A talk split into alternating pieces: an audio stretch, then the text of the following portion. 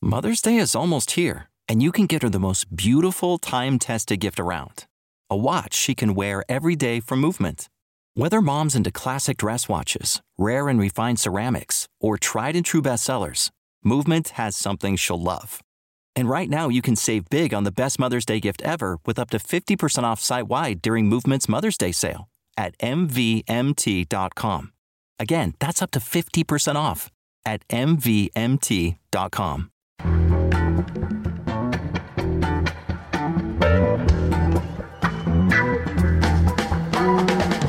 This is Start Making Sense, the weekly podcast of The Nation magazine, and I'm Jon Wiener.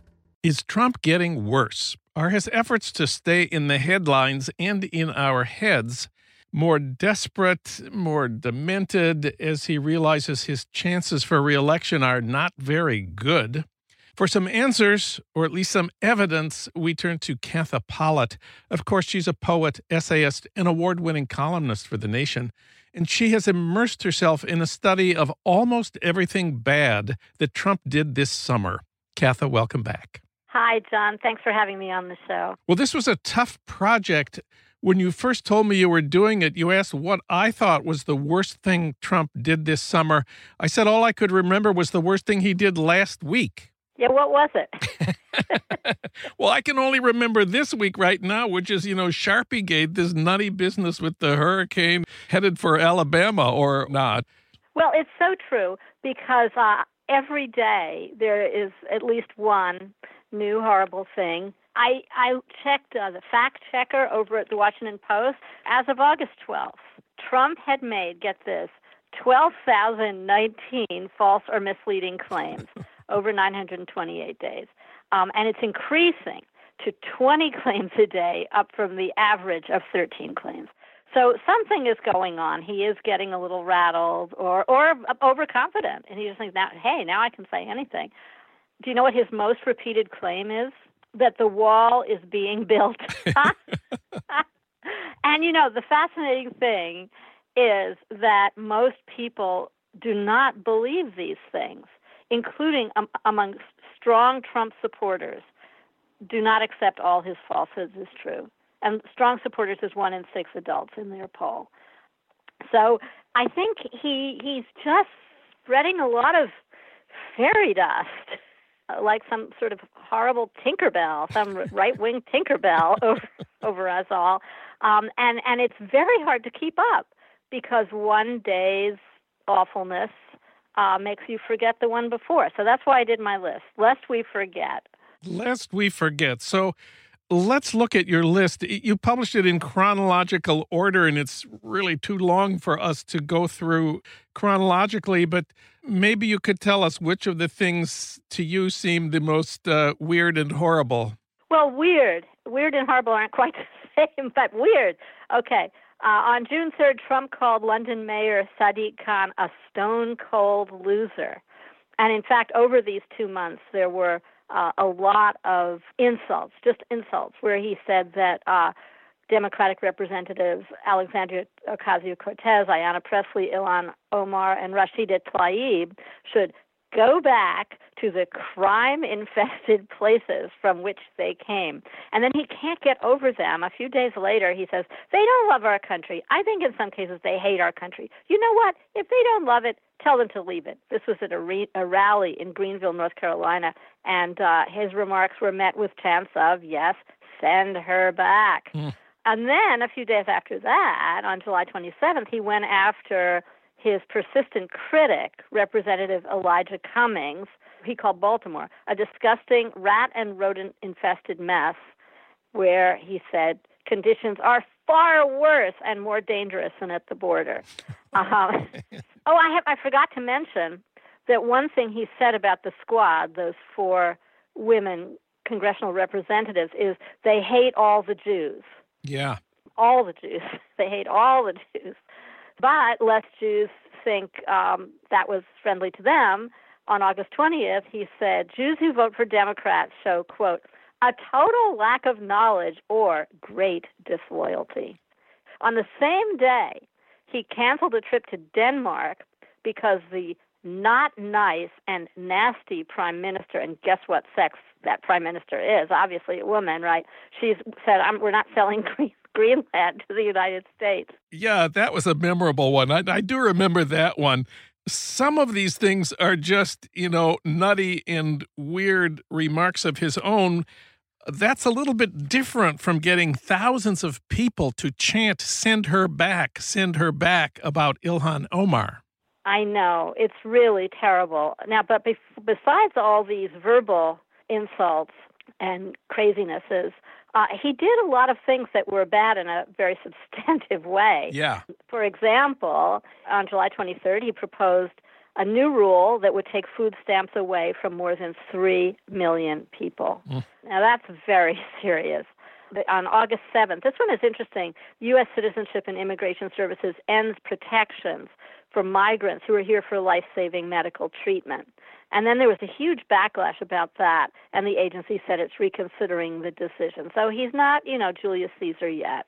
You know, there have been huge um, immigration raids in Mississippi. 680 workers from food processing plants were arrested by ICE.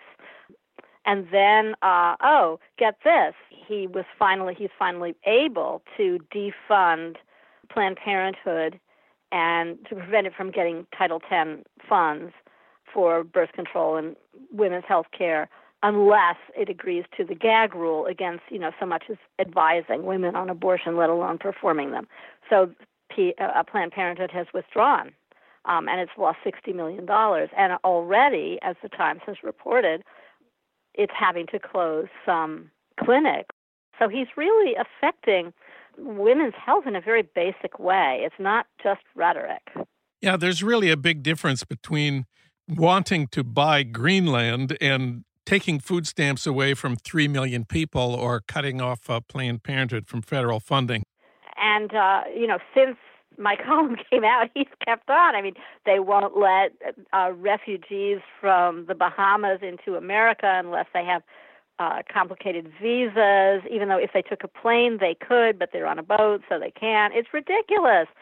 You had this very important fact that his false or misleading statements, according to the Washington Post, have increased to 20 a day from its previous average of 13, which does suggest either that he's getting worse and wilder and more desperate, or maybe that he's just getting more careless and free in his uh, in his talking.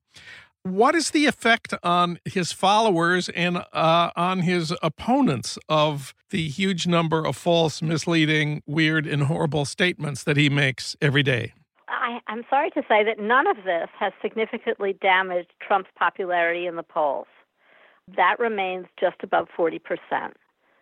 So they don't care. I mean, the the, the Washington Post poll showed that most, even most of his supporters, don't believe everything he says. So something else is going on. Perhaps they sense, well, this is our guy. He's going to do the things we want, like get rid of immigrants and be really racist, and uh, that's good enough. Um, he's got the evangelicals who have, I think, world historically damaged their reputation for any kind of Christian virtue, but they're sticking with him. So uh, maybe he senses, look, I'm going to win on the basis of people who really love me, and what they really love is my being wild and, wild and crazy guy. That's an interesting possibility, which a lot of people haven't considered. That he needs to keep up, or maybe even increase, this feverish pace of wild statements to keep his base mobilized, that they become jaded and tired just like the rest of us. And so he has to intensify his efforts to mobilize his base. Of course, the alternative is it's just his pathetic personality, which requires constant attention no matter what. Is there any way to choose between these two possibilities? Well, I'm not a psychiatrist, so I can't be, that person. But you know, it could be both. Yeah. It could be both. It could be that his devoted followers are kind of the psychological mirror of him. So when he feels he needs to ramp things up, they're also feeling, hey, he needs to ramp things up. You know, you said on this program during the campaign, before he was ever elected, you said all the things that we hate about him are the things that his base likes about him. I thought that was very perceptive. I think it's true. Um, and I think that he's really tuned into that. You know, it's very easy for people like ourselves, liberals, leftists, coastal, highly educated people, however you want to, nation readers, however you want to define us. It's it's very easy for us to think that people who don't agree with us are stupid, but they're not. And he is not stupid. He gets has people talking about him all over the world all the time. You know, last week or the week before, the New York Times had four stories about Trump on the front page. I count myself a happy person if I go for a couple of hours without thinking about him. And I think that there are people who really like it. They don't they don't believe he can deliver on his promises because nobody can. The economy, you know, is what it is. And they don't care. They just want to own the libs and get rid of the immigrants. You know, I always like to read the comments on your columns posted by readers at ah. Oh. thenation.com. My favorite this week about this new column is a reader who writes that you should not be listing the bad things that Trump did because that won't change anybody's mind. The Democrats will not win by saying Trump said stupid things or did bad things.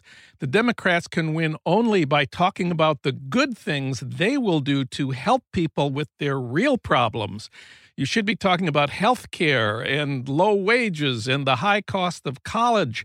And your approach is not the way to get elected. What do you say to that? Well, uh, I would say, first of all, I'm not running for office. I'm writing a column.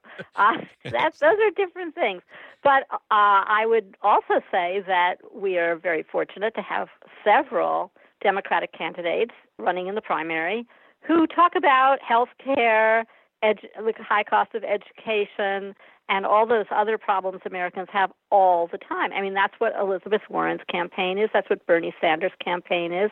I don't think anybody is running just on, oh, isn't Trump horrible? Katha Pollitt, her new column is titled Almost Everything Bad That Trump Did This Summer. You can read it at thenation.com. Once again, Katha, thank you for a great column. Oh, thanks for having me on the show.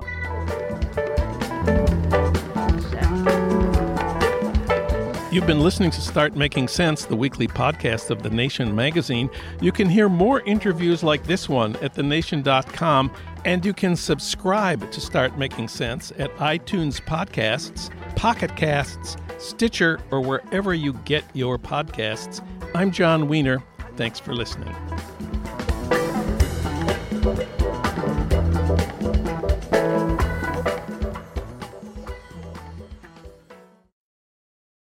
Without the ones like you, who work tirelessly to keep things running, everything would suddenly stop. Hospitals, factories, schools, and power plants, they all depend on you. No matter the weather, emergency, or time of day, you're the ones who get it done. At Grainger, we're here for you with professional grade industrial supplies. Count on real time product availability and fast delivery. Call clickgrainger.com or just stop by. Grainger for the ones who get it done.